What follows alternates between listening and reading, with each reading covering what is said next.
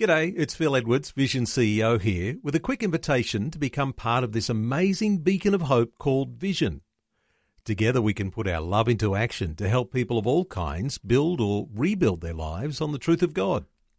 Please consider the part you can play during our upcoming Visionathon appeal, remembering that it's your support that makes Vision possible, including this podcast. Audio on demand from Vision Christian Media. Jesus said, If you hold to my teachings, you are really my disciples.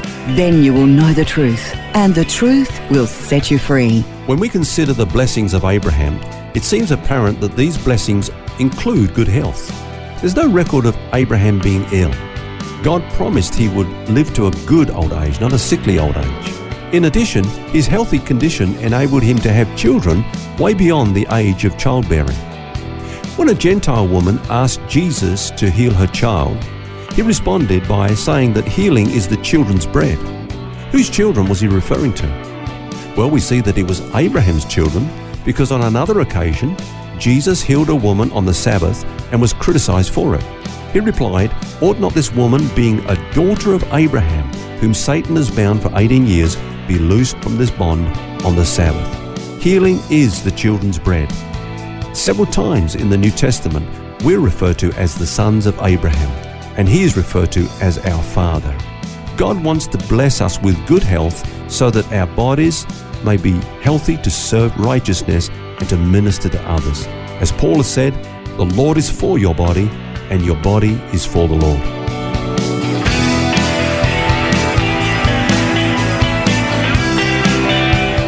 This is Set Free with Ken Legg. Hi, thanks for joining us. It's Phil here, along with author and pastor Ken Legg. And this week our subject is the blessing of Abraham. And we've spoken about the different kinds of blessings that are involved in the blessing of Abraham. We talked about spiritual blessings of intimacy with God. And now, Ken, you've just mentioned physical blessing as well. What other sorts of blessing does the Bible talk about? Well, I believe we can include material blessings here, Phil. Now, I know that some have gone overboard in teaching about prosperity, but we need to be careful that we don't throw the baby out with the bathwater. I mean, a poverty mentality is no more glorifying to God than an overemphasis on financial prosperity. Mm. It's interesting to note that God blessed all the patriarchs in this area. We see this on several occasions. For example, we read that Abraham was old, well advanced in age, and the Lord had blessed Abraham in all things. Then he sends his servant off to find a wife for Isaac. And this is what the servant says The Lord has blessed my master greatly, and he's become great and has given him flocks and herds and silver and gold, male and female servants, and camels and donkeys.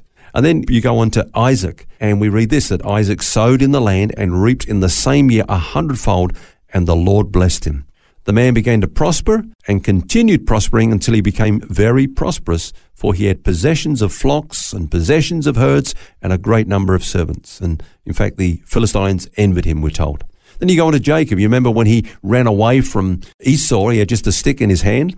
But years later, he came back with flocks and herds in abundance. In fact, the Bible says that the man became exceedingly prosperous, had large flocks female, male servants, camels and donkeys and so on. So we see that this was a trend, the, the you know, the tangible blessing of God upon their lives. Mm. But some people have picked up on that and really worked it like that's all that matters and maybe even abused that yep. prosperity teaching. One of the ways that that's done that I've seen is to teach that you have to sow a seed in order to get blessed. You know, it's a, uh, cause and effect kind of thing. And in fact, yeah. they say that that's what Abraham did. He tithed to Melchizedek and God blessed him. So, what do you say to that? That's in the Bible. It happened. Is that why Abraham prospered? No, in fact, if you just look at that passage, uh, uh, Phil, you see that that's not what it says. Uh, we read that Melchizedek blessed Abraham, and Abraham gave him a tithe of all. Now, my question is, what came first? Well, obviously, not the tithe, but the blessing. Melchizedek mm. had already blessed him. He didn't tithe to get a blessing, as we're taught. Mm. He was already blessed. And in response to that, Abraham tithe. Now, let's look at that and, and just look at really what happened there. Because uh, the background is that Abraham was returning from that battle with the spoils of victory, and the king of Sodom went out to meet him. Now, as he did so, Melchizedek also came out, and he met him with bread and wine. Now, we often say, well, these are symbols of the new covenant, you know, which mm. yeah, that's fair enough. But also, when you think about it, bread and wine are products of the earth. You know, Yep. wine from the grapes and bread from the wheat and so on. Now, we have earthly needs.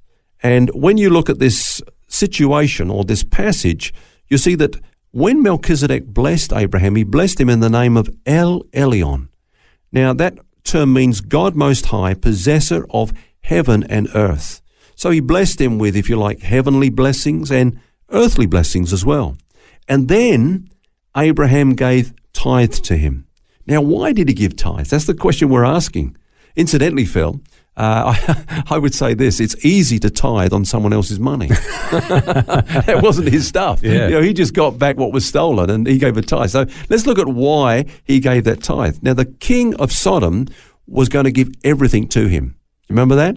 He was going to give the whole lot to Abraham. Um, now, what did that kind of indicate? Well, what he was saying is, hey, you deserve this. You're the one that has got the victory for us, and really, you deserve all this. Now, Abraham said before he even went out to battle, he swore to God. He said, I will not take anything from the king of Sodom unless he says, I made Abraham rich. Now, what was the problem with that? Because other Gentile kings or, or pagan kings like Pharaoh and uh, um, the king of the Philistines, they gave Abraham material things. So, what was the big deal about, I don't want to say this man blessed me or made me rich?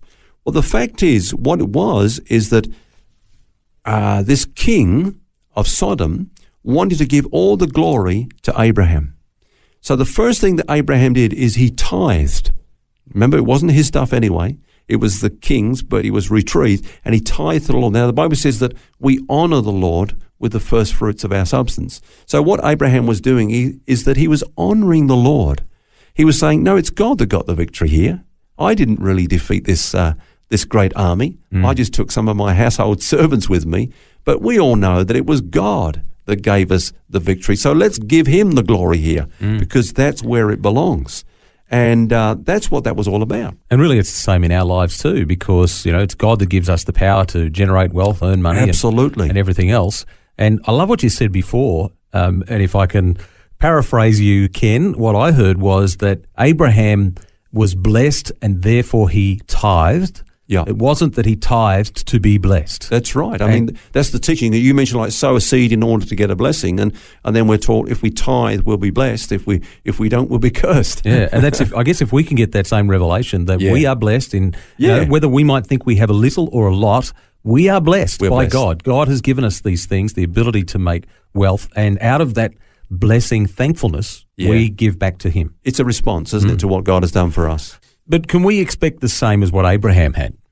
Well, we can because we're blessed with believing Abraham. Now, what does that mean when we're talking about material blessings? I, I, think there are two levels, if I can put it that way, Phil. The first is that God certainly promises to meet all our needs. Mm. You know, my God shall supply all your needs according to his riches in glory in Christ Jesus. If you look at the context, it's clearly speaking about uh, our material needs.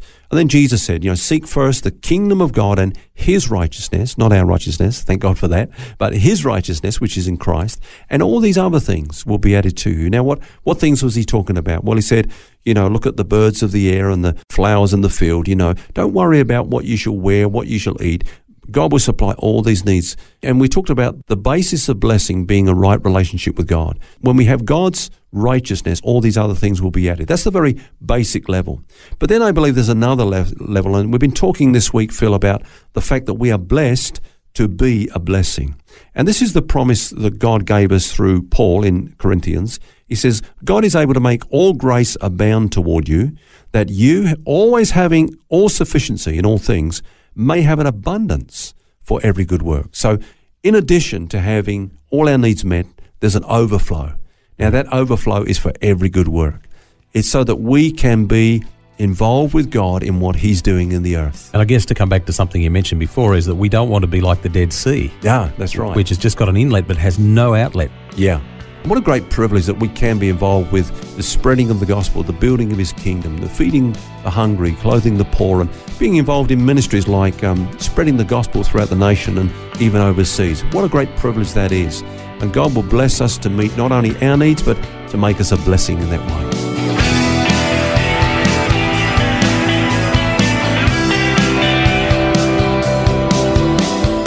It's a look at the blessing of Abraham this week, and we'll continue our conversation tomorrow. Do join us. Until then, remember you don't have to carry that baggage. God wants you to be set free. For books, DVDs, small group studies, and other resources from Ken Legg, including the book New Covenant, New Glory, which features topics from today's message, shop online at vision.org.au. That's vision.org.au. Thanks for taking time to listen to this audio on demand from Vision Christian Media. To find out more about us, go to vision.org.au.